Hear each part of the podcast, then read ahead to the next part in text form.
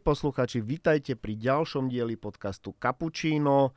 Dnes sa budeme rozprávať o úspechoch, o biznise, o podnikaní, budeme sa rozprávať aj o vyhorení. To je to, čo mnohí poznajú, mnohých, e, mnohí sa dokázali z toho dostať, mnohých to položilo. Budeme sa rozprávať o tom, akými cestami z toho dá dostať a vo výsledku uvidíte, že nie je to vždycky koniec cesty. A Poďme rovno na vec. Mojím dnešným hostom je Lukáš Bednár, je certifikovaný tréner, Google tréner. Ku všetkému sa dostaneme, ale poďme na to. Lukáš, vítajte v podcaste Cappuccino. Dobrý deň, prajem, ďakujem za pozvanie do podcastu Cappuccino. Som veľmi rád, že, že ste prišiel, pretože keď sme sa rozprávali a pripravovali sme sa na tento podcast, tak sme rozoberali mnoho veľmi zaujímavých a inšpiratívnych tém na ktoré sa môžete tešiť, ale poďme pekne po poriadku. V 15 rokoch ste sa venoval Google. Prosím vás, povedzte mi, čo 15-ročný chalan robí s Googlem? Čo môže robiť s Googlem? Dneska si to síce vieme predstaviť, je moderná doba, digitálna doba, tie decka vedia už s tými modernými technológiami pracovať, ale je to len predsa niekoľko rokov dozadu, čo vtedy 15-ročný Lukáš robil s Googlem. Pamätám si na to v celku presne, aj keď to už bolo teda dávno. Ešte na základnej škole som si skúšal programovanie v C++, HTML, CSS, JavaScript či dokonca PHP. A teraz také ITčkárske výrazy trochu. No už vtedy som nechcel robiť iba projekty len tak do školy, ktoré nemajú nejaký reálny dosah. tak som sa rozhodol spraviť web stránku pre rodinnú firmu. Otec teda podnikal a Keby som ju dnes ukázal, tak asi by ma nikde nezamestnali. To je môj osobný teda pohľad na tú web stránku, ktorá ale v tej dobe bola teraz skvelá, lebo web stránku mal málo kto. Čiže, čiže bolo to niečo jedinečné a dokonca aj veľké spoločnosti, aj keď mali web stránku, tak bolo to len preto, aby, aby bola.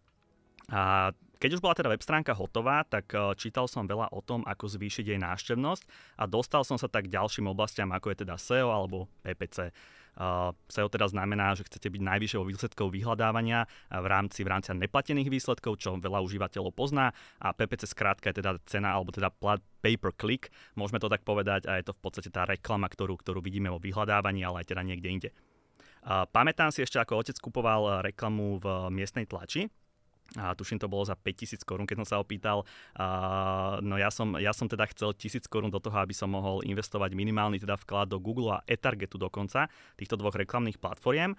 A nakoľko som online reklame veril, tak som, tak som a otca som tieto finančné prostriedky nedostal, a tak som sa rozhodol investovať to teda zo svojich vlastných úspor ako 15-ročný, čiže je to taká moja prvá, prvá investícia.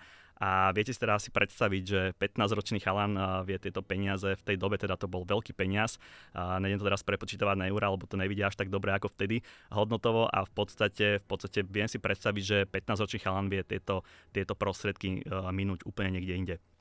Čas potom ukázal, že toto bola dobrá voľba a začali prichádzať teda prvé telefonáty a e-maily, z čoho bol teda otec veľmi, veľmi rád. A teraz už teda, ako ste spomínali, každá firma rieši potrebu online prezentovania sa. No zaujímavé je, že základy sú stále tie isté a dá sa z nich teda pekne akoby stávať, dá sa na nich pekne stávať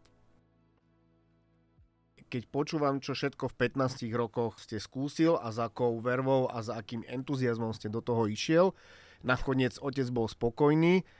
Je to veľká motivácia aj pre dnešných ľudí a nielen mladých ľudí, ale aj tých, ktorí začínajú s podnikaním alebo podnikajú, rozmýšľajú, akým spôsobom napredovať. Čiže veľká inšpirácia, poviem úprimne. Ďakujem. A my keď sme sa rozprávali presne o, o, o tom období, keď ste mal 15 rokov, mňa zaujala ďalšia vec a to bolo, že ste neprezradil rodine ani kamarátom v podstate, čo robíte. Tuto akože jasné, pri, tej, pri tejto príležitosti o tom otec vedel, lebo to bolo pre, pre nejakú rodinnú značku, ale nevedeli o tom ostatní blízky ani kamaráti. A čo ste mi rozprával, že ste bol viac uzavretý. Teraz, kebyže posluchači máte možnosť sa s pánom Bednárom rozprávať, tak vám nikdy nepríde na um, že tento človek mohol niekedy byť taký keby zakriknutý, tak mi povedzte o tom viacej, lebo to je napríklad ten kontrast, ktorý som e, spomínal na začiatku. Áno, je to absolútny paradox, ako spomínate, ale keď som teda začínal pracovať e, v marketingových alebo mediálnych agentúrach veľkých, tak e, ako ste aj spomenuli, tak ani kamaráti, ani veľa rodinných príslušníkov, okrem teda otca a podobne, ani nemalo šajnu doslova, že kde, kde pracujem. A bolo to teda z toho dôvodu, aby som možno prezradil, že som sa nehambil za to, ale nechcel som, aby ma brali za niekoho iného. Uh, čiže možno taká pokora alebo skromnosť a v podstate veľmi som mal obavu, aby, aby ma fakt nebrali, uh, že teraz pracujem pre veľké firmy a podobne. A preto som napríklad aj 7 rokov nepôsobil na sociálnych médiách, Nechcel som, aby moje okolie uh, videlo, ako som neustále pracovne niekde v Taliansku alebo na eventoch. No keď môžem teraz spomenúť, tak zmenilo sa to tým, keď som zobral teda pozíciu na obchodného riaditeľa pre online v najväčšom mediálnom dome a to sa už zastaviť nedalo, keďže tieto novinky vyšli v médiách, a dokonca aj drahšie firemné auto sa už nedalo niekde skryť len tak. A aj Mohol časom... si ho nechať v garáži a chodiť MHD napríklad. A... je jedna z možností. Je, je, je to super typ, ja som mal aj, aj s mamou rôzne rozhovory, že ako keby uh, presne takéhoto aj charakteru, ale zase som si povedal, že treba niektoré veci prijať a, a jednoducho to, ľudia, ktorí, ktorí sú v najbližšom okolí, to, to absolútne pochopia a nebudú teda závidieť. A, čiže aj z tohto som mal takú nejakú obavu. A, ale na, dokonca aj také časové vyťaženie, keďže som bol pozývaný na veľa eventov a podobne, tak, tak to okolie si to už všimlo samozrejme. Čiže tam sa to, tam sa to zmenilo. Nedalo sa to teda už viac skrývať, dostal som sa do štádia, kedy som si povedal, že vlastne odkryť karty môže byť dobrá voľba a dobre kamarátske a rodinné vzťahy to určite neovplyvní. A tak sa aj stalo. Vlastne najbližšie okolie zostalo rovnaké a jediné, čo sa zmenilo je, že si občas uh, zo mňa uh, kamaráti uťahujú uh, ako z pána riaditeľa, ale to, to je také milé. Čiže uh, veď v kamarátstvách to tak má, to tak má byť. Uh, no už vnímam aj druhú stránku a to, to je toľko omielaná závisť, uh, ktorú by som síce nerozoberal v tomto podcaste a je veľmi zakorenená v našej kultúre a je to, je to krásne vidieť. V 18 rokoch človek chodí do zahraničia, pracuje pre veľkú firmu, chodí na, team, na team buildingy a podobne. Povedzte mi, ako ste to dokázal spojiť so školou, so štúdiom a ako ste to dokázal utajiť, pretože 18-ročný človek, keď má možnosť ukázať, kde je, čo všetko, koho všetkého stretol, čo všetko zažil, tak mu to nedá. Ako ste toto dokázal ustriehnúť? Jednak teda spojiť to so školou a jednak uh, skovať to. Pomerne, neviem ani ako som to spravil, ale keď sa nad tým takto zamýšľam pri tomto rozhovore, tak, tak v podstate ono bol taký paradox zase toho týždňa, že cez týždeň som mal stretnutie s riaditeľom televízie napríklad a cez víkend, alebo ako ste aj spomínali, ako sa to dalo sklobiť, tak ja som študoval externe. Čiže soboty som chodil do školy, doslova aj tam som robil na reálnych projektoch, odpisoval e-maily a podobne ja mám za to, že, že takou pokorou a v podstate nejakým, nejakým nazvem to normálnym prístupom sa, sa dá tieto veci riešiť. A áno, ten paradox tých svetov bol, ale nejak, nejako to bolo zaujímavé, že fakt som vedel akoby v tom, v tom, v tom chodiť. A ozaj som, ľudia ani nevedeli teda v okolí aj tí spolužiaci, že čo robím, kde robím a ako, lebo predsa len stále som chcel byť, ako som už aj spomenul predtým v odpovedi, ten, ten istý chalan zo Smolenic proste a to ma, to, ma, to ma tak naplňalo ďalším paradoxom alebo veľkým paradoxom je aktuálne sa venujete osobnému brandingu. To si povieme, čo to, čo to obnáša. Ale každopádne, milí posluchači, teraz si predstavte, rozprávame sa o človeku, ktorý 7 rokov nebol na sociálnych sieťach, o človeku, ktorý bol hamblivý a nejakým spôsobom nedával najavo tie svoje úspechy, to napredovanie, to, čo zažíva a dneska sa venuje osobnému brandingu. To je úžasný paradox a ten posun niekam, že máte o čom rozprávať aj tým ľuďom, ktorých brand a ktorých vlastnú značku sa snažíte nejakým spôsobom vyzdvihnúť hore. Tak mi teraz prosím povedzte o tom osobnom brandingu, čo to vlastne obnáša, čo je to osobný branding? Tak dovolím si to vysvetliť na peknom príklade. Podľa mňa osobný branding je to, keď vás pozná viac ľudí, ako poznáte vy. Uh, osobný branding má podľa mňa teda vytvárať a budovať vašu osobnú značku. Uh, vaša osobná značka je vaše meno a priezvisko, v mojom prípade Lukáš Bednár a je to značka, ktorú mám po celý život. Každý z nás si robí osobný branding. Stačí, ak chcete zaujať ako chlapec nejaké dievča, prípadne ak ste dievča, tak chcete zaujať chlapca. Už tedy sa každý z nich snaží urobiť si čo najlepšiu osobnú značku aj v takom mladom veku by som povedal. Skôr však, sa však tento pojem teda spája v dnešnej dobe s pracovnou tematikou vytvárania nejakého personálneho brandingu, teda toho, aby ste boli zaujímaví pre potenciálnych zamestnávateľov, klientov alebo podobne. A v zásade to môže byť vytvorenie a publikovanie na social media. Teraz je veľmi populárny LinkedIn v rámci pracovnej sféry, ako som spomínal, vytvorenie osobného blogu, podcastu či čokoľvek iné, čo vás prezentuje.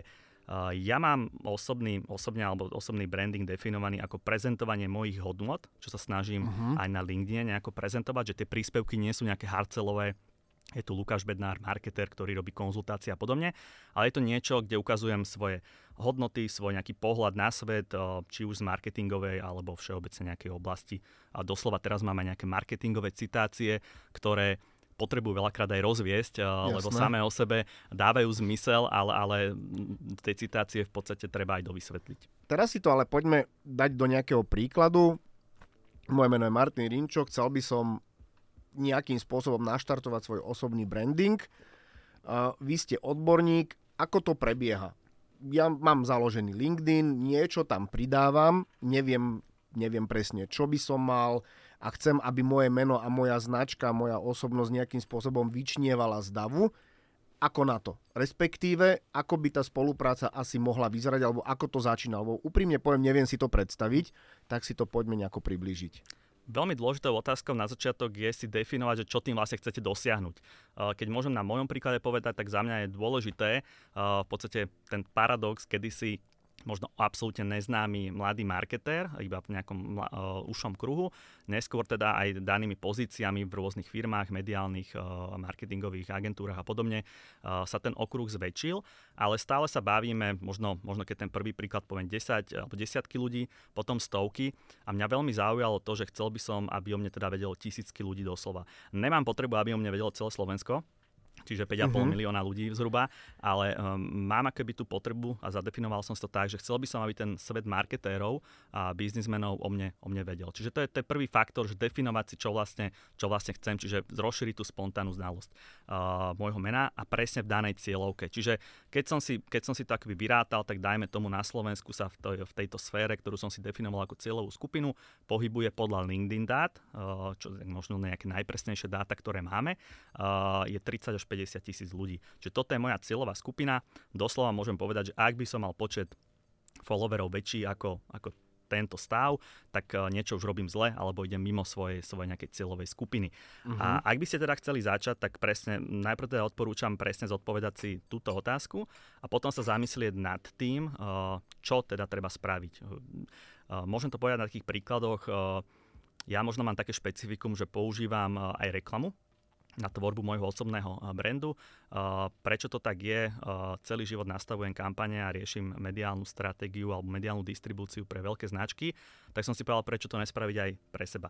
V podstate vy už na tom svojom osobnom brande aj pracujete, aj cez tento podcast napríklad, aj v rámci značky Teatry, ak to môžeme takto zvedomiť, čiže už máte spojenie aj s nejakou značkou, kde sa zvedomujete. A teraz je otázka za mňa, nešiel by som do toho obsahu, ale išiel by som do tej distribúcie. Uh-huh. Lebo je to podobne ako napríklad pri, pri tej web stránke, že mať web stránku nestačilo ani pred tými 16 rokmi, keď som urobil pre rodinnú firmu, lebo to je pekné síce mať web stránku, ale keď na nej bude jeden človek za mesiac, tak... As, tak to as, nemá zmysel. Jedine, že by to bol ten jediný človek, ktorý objedná za milión eur. ale... Taký by mi stačil, môže byť. Pres, presne tak, ale v podstate dôležité je fakt aj tá distribúcia. Opäť, nemusí to byť uh, v nejakých uh, extra veľkých číslach, vždy, vždy to záleží na tom, čo chcete dosiahnuť. Ja mám tiež takto definované, uh, definované nejaké aj kvantitatívne uh, výsledky alebo dáta, ktoré KPIs, dajme tomu to môžeme nazvať, uh-huh. ktoré, ktoré chcem dosiahnuť ale nie som smutný z toho, ak nie sú dosahované. Ale samozrejme je vždy dôležité si definovať aj dokedy, akých cieľ by som chcel mať. Čiže to mediálnu distribúciu, napríklad teraz, keď natočíme ten podcast, tak obidvom nám samozrejme ide, keď chceme zlepšiť naše personálne brandy, o to, aby ho nepočulo iba 100 ľudí, ale ak máme tú cieľovú skupinu uh, poslucháčov, dajme tomu, ktorých chceme osloviť 10 tisíc ľudí, tak poďme dosiahnuť 10 tisíc vypočutí.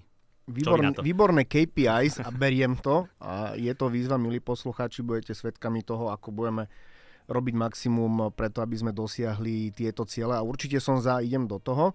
Ale teraz si zoberme ešte v rámci toho osobného brandingu a LinkedInu, ako sa o ňom bavíme. Mám, mám LinkedIn, veď LinkedIn je platforma, ktorá ešte stále na Slovensku má priestor na, na zlepšenie, respektíve má priestor na to, aby o ňom vedelo viacej ľudí. A teraz zoberme si ten príklad, že ja už na LinkedIne som, moc veľmi ho nevyužívam, využíval som tu teraz Instagram, Facebook a TikTok napríklad, ale chcem svoje podnikanie niekam dosiahnuť a svoj osobný branding. LinkedIn je na to tá najideálnejšia platforma a, pre, a mňa zaujalo, že máte 7,5 tisíca followerov, sledovateľov na LinkedIne a napríklad to je môj prvotný cieľ. Nehovorím, že je správny, ale to by bol môj prvotný cieľ.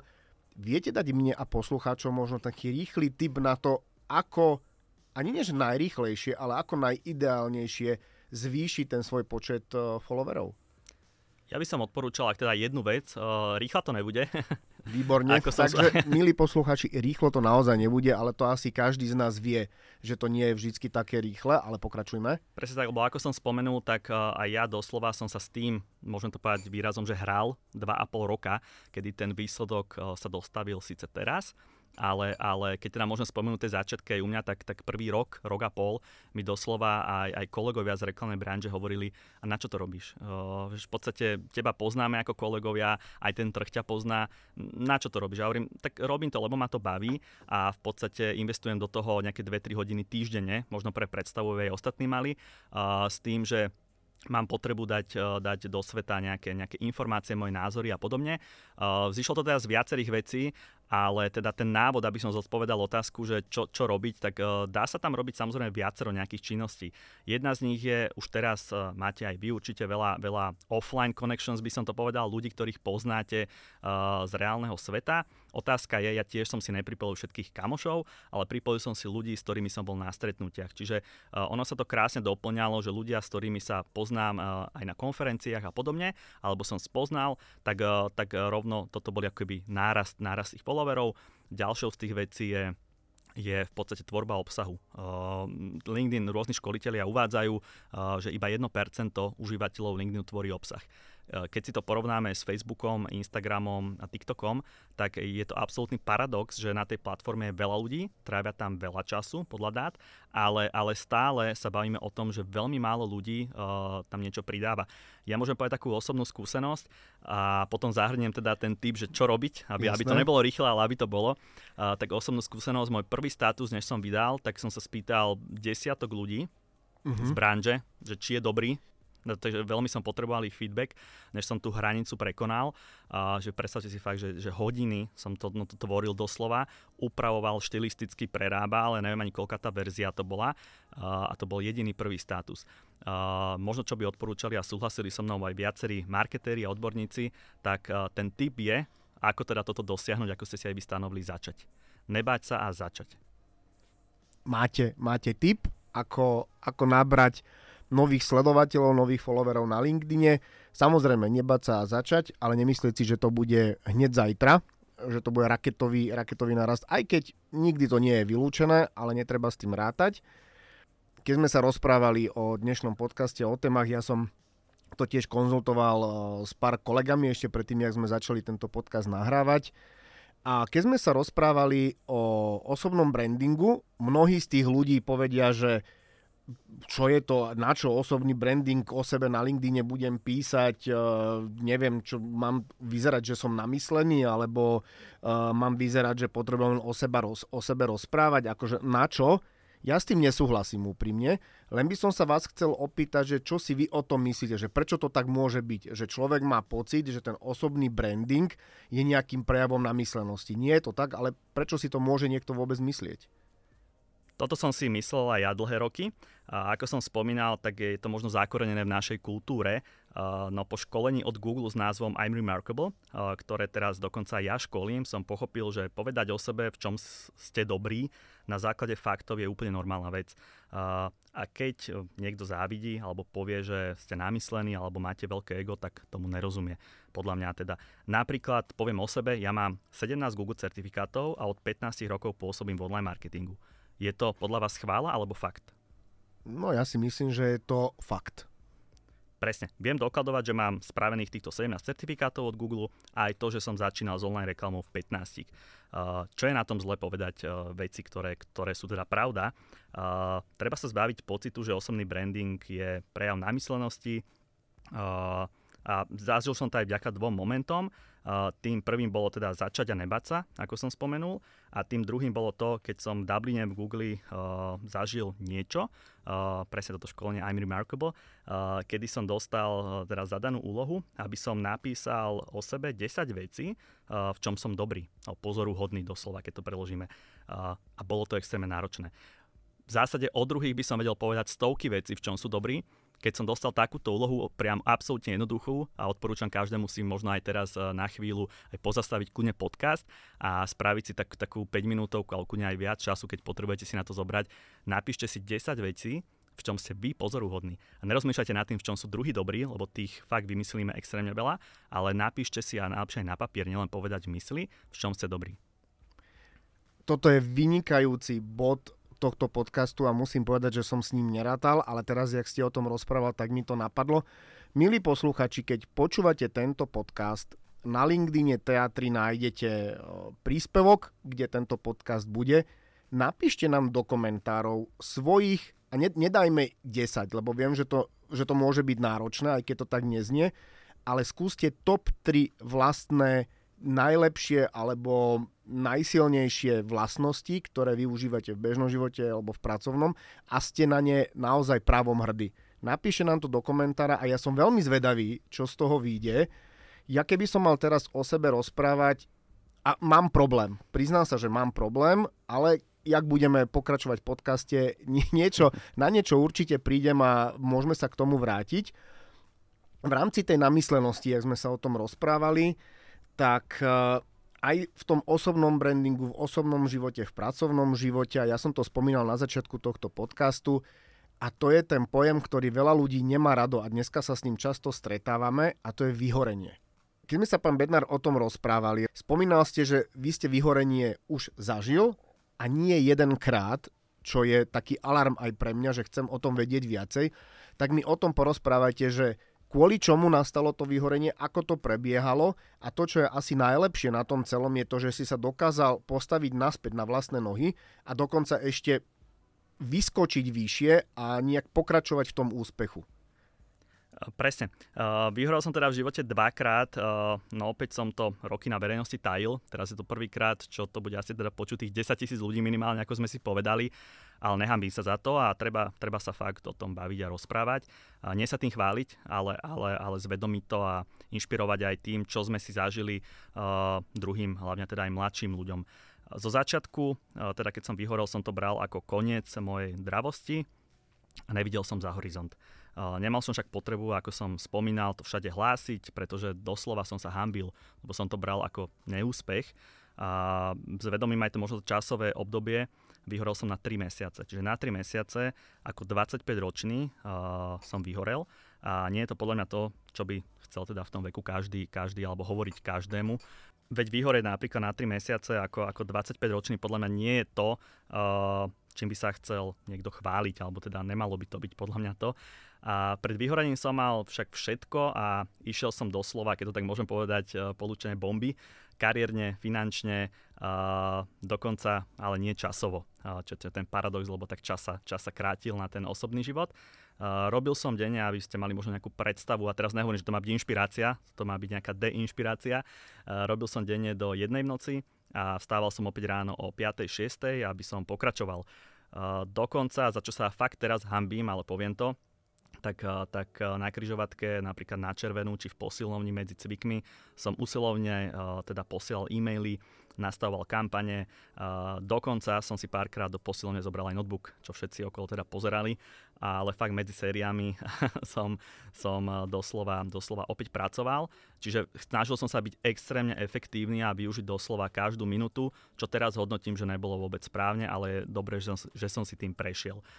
Dokonca som si zvykol, čo je podľa mňa taký dobrá vec, ale, ale tak poviem to, Uh, presne, možno inšpiratívne. Zvykol som si chodiť, teda aj také prestávky si robiť a, a večer pred spaním na prechádzky.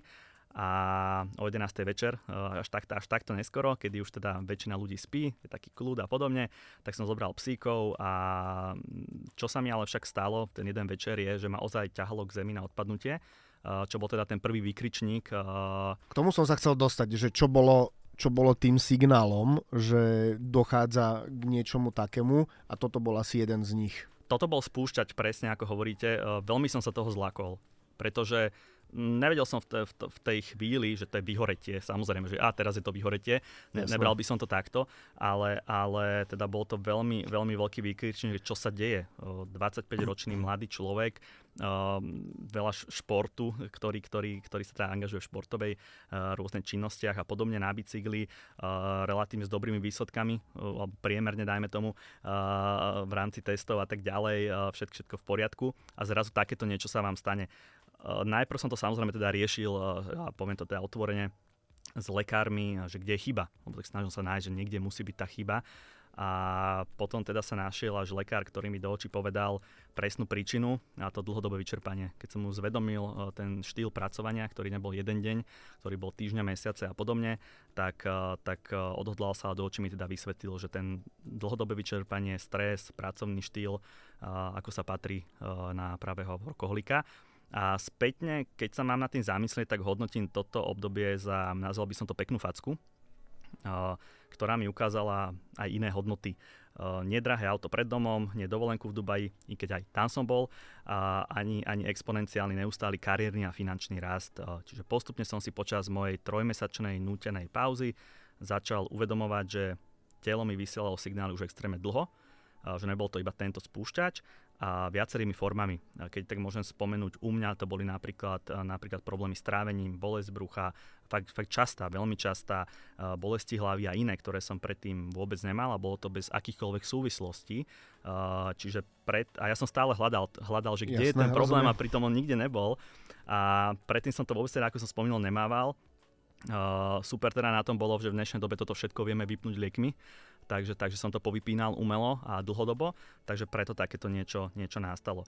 Uh, páčilo sa mi však aj to, ako som, uh, som sa zmenil vďaka tomuto uh, obdobiu a doslova, keď mi šéf veľkej mediálnej spoločnosti zavolal, ktorý sa teda dozvedel, že som voľný, lebo zase som nemohol pracovať, nepracoval som toto obdobie, uh, bol teda v auguste a zavolal mi uh, s veľmi dobrou pracovnou ponukou, tak som mu uh, nie námyslne, ale zdvorilo vysvetlil, že či mi môže zavolať inokedy, pretože práve bicyklujem a mám inú prioritu teraz, z čoho bol aj on zaskočený, že, že dôvod, prečo sa nechcem stretnúť v daný týždeň je to, že ja, veď ja bicyklujem, Jasné. tak, tak toto vôbec nečakal, ale na konci, dňa, na konci dňa sme sa teda stretli neskôr a ako ste aj spomínali, tak dostal som dokonca aj lepšiu ponuku, a ktorú, ktorú som teda možno by veľa ľudí povedal, že mohol si onu prísť bicyklovaním. A takéto paradoxy ja v živote mám a napríklad toto by som pred tým vyhorením vôbec nespravil. Keby mi niekto zavolal, šéf veľkej mediálnej spoločnosti, povedal, že Lukáš, chcel by som sa s tebou stretnúť, tak, tak by som uh, rovno všetko odložil a išiel. Takže aj to vyhoretie ma naučilo, podľa mňa to starší ľudia majú, a teraz nehovorím žiadnu novinku, ale, ale proste uvedomenie si toho, že Veď keď ma niekto chce a fakt som dobrý pre tú spoločnosť, tak si aj počká, nemusím teraz hneď skákať. Takže, takže možno vo veľmi mladom veku som sa takéto niečo aj dozvedel a naučil. Aj keď sme sa rozprávali o tom osobnom brandingu, povedali sme si aj to vyhorenie, ale povedzme si ešte jednu vec a to je to, že ako sa ten osobný branding môže pretaviť do súkromného života. Ako ten váš osobný branding môže ďaleko zájsť a koľko ľudí môže osloviť a tí ľudia si to pamätajú. A keď sa s vami osobne stretnú, zrazu majú tú potrebu sa vás opýtať niečo, že úplne mimo témy, na ktorú, kvôli ktorej ste sa stretli. Presne, ako ste spomínali, tak stal sa mi taký prípad, kedy rejiteľ firmy, ktorej, do ktorej som išiel teda prvýkrát, mi povedal, či som si zapamätal, alebo spýtal sa ma, či som si zapamätal, kde som zaparkoval. No ja som bol úplne v pomikove, že čo sa ma to predsa pýta, že takúto otázku, lebo väčšina ľudí sa teda pýta na počasie, aká bola cesta a podobne, keď ste s nimi prvýkrát. A teda takéto niečo sa ma opýtal. No až potom uh, mi vysvetlil, že videl môj status na LinkedIne, o tom, ako si fotím, kde parkujem a nepamätám si to, čiže v cloude mám tisíc, tisíc niečo fotiek o tomto. A teda tá výhoda uh, personálneho brandingu je o tom, že je skvelé, že o vás teda vedia predtým, než prídete, uh, prídete na stretnutie a rovno takýto small talk uh, si k vám aj dovolia. Uh, pripravilo to podľa mňa skvelú atmosféru k meetingu, určite lepšiu, než ako som spomenul, otázka všeobecného charakteru na počasie, alebo teda ak, aká bola cesta. A doslova tá sila toho brandingu je aj v tom, že stávajú sa mi také úsmevné situácie, keď uh, čo určite zažívajú veľa, veľa známych ľudí, ale ja sa takto nechcem definovať, nie som ani moderátor, ani, ani, ani herec a podobne ale sú to úsmevné situácie, keď, vás, keď vás teda iní poznajú a vy ich nie. Uh, toto sa mi stalo aj na, na jednej konferencii, keď, uh, keď som bol zhrozený, ako doslova v rade čakali na to, aby sa so mnou mohli porozprávať. Najprv som si myslel, že tí ľudia prečo tak okolo chodia a podobne. A v zásade, keď niekto odo mňa odišiel, že dorozprával, tak ďalší prišiel a podobne. A doslova teda to bolo také, také zaujímavé, že, že čakačka na, na to, aby sa niekto so mnou mohol na, po tej konferencii porozprávať. A veľmi ma mrzelo a priznám to, že fakt, že som ich každého osobne nepoznal, ale oni veľmi poznali mňa a spravili sa veľmi kamarádsky. Čiže je to aj taký podľa mňa búrač eh, tých vzťahov, alebo teda ani búrač, ale takých tých formálnych vzťahov, aj keď eh, v marketingu sme zvyknutí, že tie vzťahy sú veľmi veľmi uh, nastavil by som to na týkanie a podobne. Mám takú možno aj poviem taký príbeh, uh, že v čom sme možno my marketéri atypickí, alebo teda veľmi, veľmi, veľmi, uh, veľmi jasný a to je to, že, že veľmi rýchlo ideme uh, do týkania. Uh, Stal sa mi taký príbeh, kedy presne aj po tejto konferencii som teda išiel moja manželka, keď môžem aj verejne povedať, som sa aj nepýtal na súhlas GDPR, ale verím, že s tým bude súhlasiť. Tak my budeme radi, keď uh, takéto, takéto podcastové vyjadrenie bude a dúfame, že pani manželka bude počúvať tento podcast a zaradí sa medzi tých 10 tisíc, ktorých chceme dosiahnuť. Verím tomu, že ju to bude zaujímať, čo som povedal uh, a teda stal sa mi taký úsmevný prípad, kedy z tejto marketingovej komunity, kedy teda na konferencii uh, s každým ideme do ahoj, ja som Lukáš, alebo riaditeľ veľkej firmy, televízie a podobne, uh, že veľmi rýchlo, tak, tak lebo berieme sa kolegovia marketéri a jedno, či má človek 50 rokov alebo 20, je to podľa mňa tá oblasť, kedy ozaj to týkanie je, je veľmi, veľmi by som povedal rýchlo uh, a nikto sa neurazí, keď ja sa opýtam 50 ročného, že tá, tá etika je tam úplne trošku bokom. No a stal sa mi taký prípad, že takto rozbehnutý Lukáš išiel, išiel teda za pani manželkou, a ona pracuje ako záchranárka na záchranárskú stanicu a teda cestou, než som prišiel k, k mojej manželke, uh, tak som si s lekármi začal týkať uh, automaticky, lebo som bol rozbenutý z tej konferencie Jasne. a teda prišiel som, teraz, teraz si predstavte, ahoj, ja som Lukáš a Mám uh, takýto problém, vyšetri ma. to, to, to zase nie, problém som nemal vtedy, ale, ale bolo to také zaujímavé, že tí ľudia vygulili oči a ja som už pochopil iba z, z tej reči tela, že fú, toto som prestrelil. Uh, druhý taký výkričník bol presne, keď, uh, keď spätne teda prišlo predstavenie typu uh, Dobrý deň, uh, doktorka, pani doktorka, Čiže už som vedel, že, že, že celé, zle. celé zle. Že zle. To bol alarm, že toto si nebudeš dovolovať ku mne. A absolútne pas, čiže druhý výkričník, tretí výkričník bol, bol ten, kedy som teda prišiel domov a už som vedel, že, že bude zle. kedy mi teda moja manželka, veľmi asertívna, uh, vyplachla žalúdok. Vyplachla žalúdok tým, že toto som teda fakt prehnal, že tej pani doktorke a nebudem aj zvedomovať, lebo si ja nepamätám to meno, ale veľmi milá uh, osôbka, ale teda toto si k nedovolil za 40 rokovej praxe nikto, ani, mm-hmm. ani mhm. kolegovia aj netýkajú. Čiže je to, je to také možno úsmevné, ale my marketéri, ja som to vôbec ani nepovažoval pri tej diskusii, keď sme si hovorili o tých dvoch svetoch, že je to niečo zlé, lebo celý deň som to isté robil a fakt s ľuďmi na vysokých pozíciách, čiže ako pani doktorka, že prípodobním to, ale tu si nejaký, nejaký Lukáš dovolil, dovolil, čiže v tej, tej oblasti je to úplne atypické. A počúvam mm-hmm. to teda dennodenne, čo nie je zlé, ale tak eh, keď už sme pri tom inak, tak, uh, tak a sme kolegovia marketéri, tak čo by ste povedali na to, keby som si dovolil a potýkal vám? Ja budem iba veľmi rád. Hneď mi to napadlo, jak ste o tom rozprával, tak ja som Martin. Super, ja som Lukáš, teší ma. Teší ma, tak vidíte poslucháči takto rovno pri nahrávaní podcastu sme vám v praxi ukázali neplánovane, že ako to v tom marketingu prebieha. Aj keď je pravda, že na začiatku sme si v rámci nejakej slušnosti vykali, aby ste si o nás nemysleli, niečo zlé, ale takto sme to uviedli na pravú mieru. Teším sa z toho určite, Lukáš, ďakujem veľmi pekne, je mi cťou. Poďme ďalej. Čo viem a rozprávali sme sa o tom a to je tvoj nový projekt eh, vzdelávania digitálneho prostredia. A to, to ma zaujíma, že prečo vlastne sa firmy potrebujú vzdelávať a keď sme sa rozprávali o rozdieloch uh, voči konkurencii a voči iným uh, vzdelávacím platformám alebo vzdelávacím projektom, tak si mi povedal veľmi zaujímavú vec a bolo to, že vzdelávanie hravou formou. Ja mám pocit, že dospeláci sa chcú hrať práve že ešte viac uh, než tie deti. To je inak pravda, musím povedať, že ja keď uh, len rýchlu sovku, ja keď doma ešte nájdem alebo u rodičov sem tam v krabici Lego asi tak spred 20 rokov, tak niekedy mám naozaj že strašnú chuť vyhádzať tú krabicu a niečo si postaviť. Takže je pravda, že sa mu v sebe nejakým spôsobom cítim, že Áno, a moja manželka si z toho robí často srandu, že som jak soplavé decko, pretože mám chuť sa nejakým spôsobom hrať a úplne s tebou súhlasím. Ďakujem. A síce tento projekt je o digitálnych zručnostiach, ale, ale má, práve, že preto aj apelujeme pri našich školeniach nielen na prax, ale dokonca by som uvedol jeden príklad. Síce to nebude zo školení digitálnych zručností alebo toho digitálneho marketingu, ale my tam máme teda uvedený a ponúkame aj školenie prvej pomoci pre firmy kedy sa doslova tými predbiehajú o to, kto si vyskúša čo najviac v praxi. Možno poznáte tie školenia prvej pomoci, ktoré sme absolvovali pri e, autoškole a podobne, e, kde v podstate vieme, ako to funguje. Neotváral by som možno túto tému, ale, ale aj tá pozornosť tých, e, tých poslucháčov alebo teda tých účastníkov je, je veľmi slabá, ale minulý týždeň sme napríklad absolvovali alebo školili, neškolím to ja, možno iba upozorním, školia to fakt skúsení záchranári, medzi ktorými teda je jeden z tých školiacich ľudí aj moja pani manželka, kde v podstate boli sme teda vo veľkej agentúre mediálnej a boli veľmi spokojní. Boli to samé 5 referencie a čítať ich, čítať ich teda mojej manželke bolo úžasné, lebo fakt si zakladáme na tom, nie na kvantite, ale na kvalite.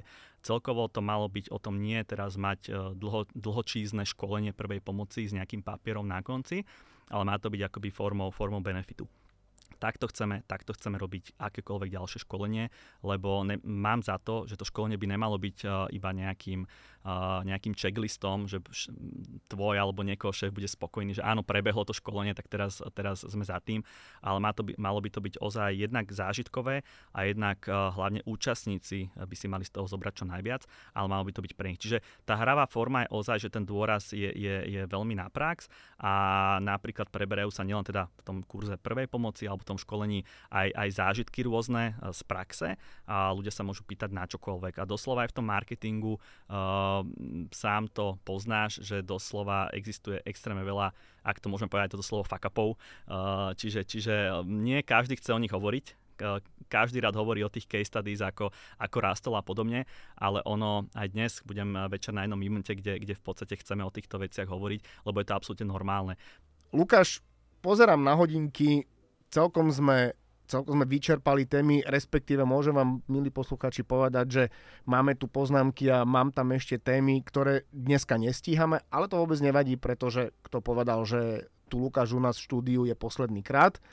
Lukáš, ďakujem ti veľmi pekne za veľmi prínosný rozhovor, kde sme rozprávali o osobnom brandingu, rozprávali sme o vyhorení, rozprávali sme o tom, ako sa postaviť naspäť na vlastné nohy. Rozprávali sme sa o tom, ako sa nebať rozprávať o vlastných úspechoch. Takže milí poslucháči, ja sa budem veľmi tešiť na tie komentáre pod e, týmto podcastom na LinkedIne, aby ste nám napísali aspoň tri svoje vlastné najlepšie vlastnosti, na ktoré ste právom hrdí. A budem sa opakovať, ale už iba raz. Čiže Lukáš, ďakujem ti veľmi pekne, že si bol tomto podcaste Cappuccino. Dúfam, že ti káva chutila, posnažil som sa, robil som maximum, čo sa dalo. A verím, že sa ešte stretneme a budeme pokračovať v témach, ktoré sme naozaj nestihli otvoriť. Martin, ďakujem ti veľmi pekne aj ja za pozvanie do podcastu od Teatry za Cappuccino. Cappuccino bolo výborné, ďakujem ti veľmi pekne. Počas nášho podcastu som ho aj stihol vypiť a ďakujem ti ešte raz za milé pozvanie. Verím, že sme inšpirovali, lebo to bolo cieľom nášho podcastu. Veľa poslucháčov a prajem ešte všetkým pekný deň a nech sa im darí či už pracovne alebo súkromne. Ja budem veľmi rád, niečo určite vymyslíme, veď nenecháme to iba tak. Milí poslucháči, ďakujem vám veľmi pekne, že ste počúvali podcast Cappuccino až do konca tešíme sa na komentáre a ja sa teším na splnenie našeho cieľa, ktorý sme si dali a to je 10 tisíc vypočutí tohto podcastu. Takže budeme robiť maximum a držte nám palce, peste a majte sa krásne.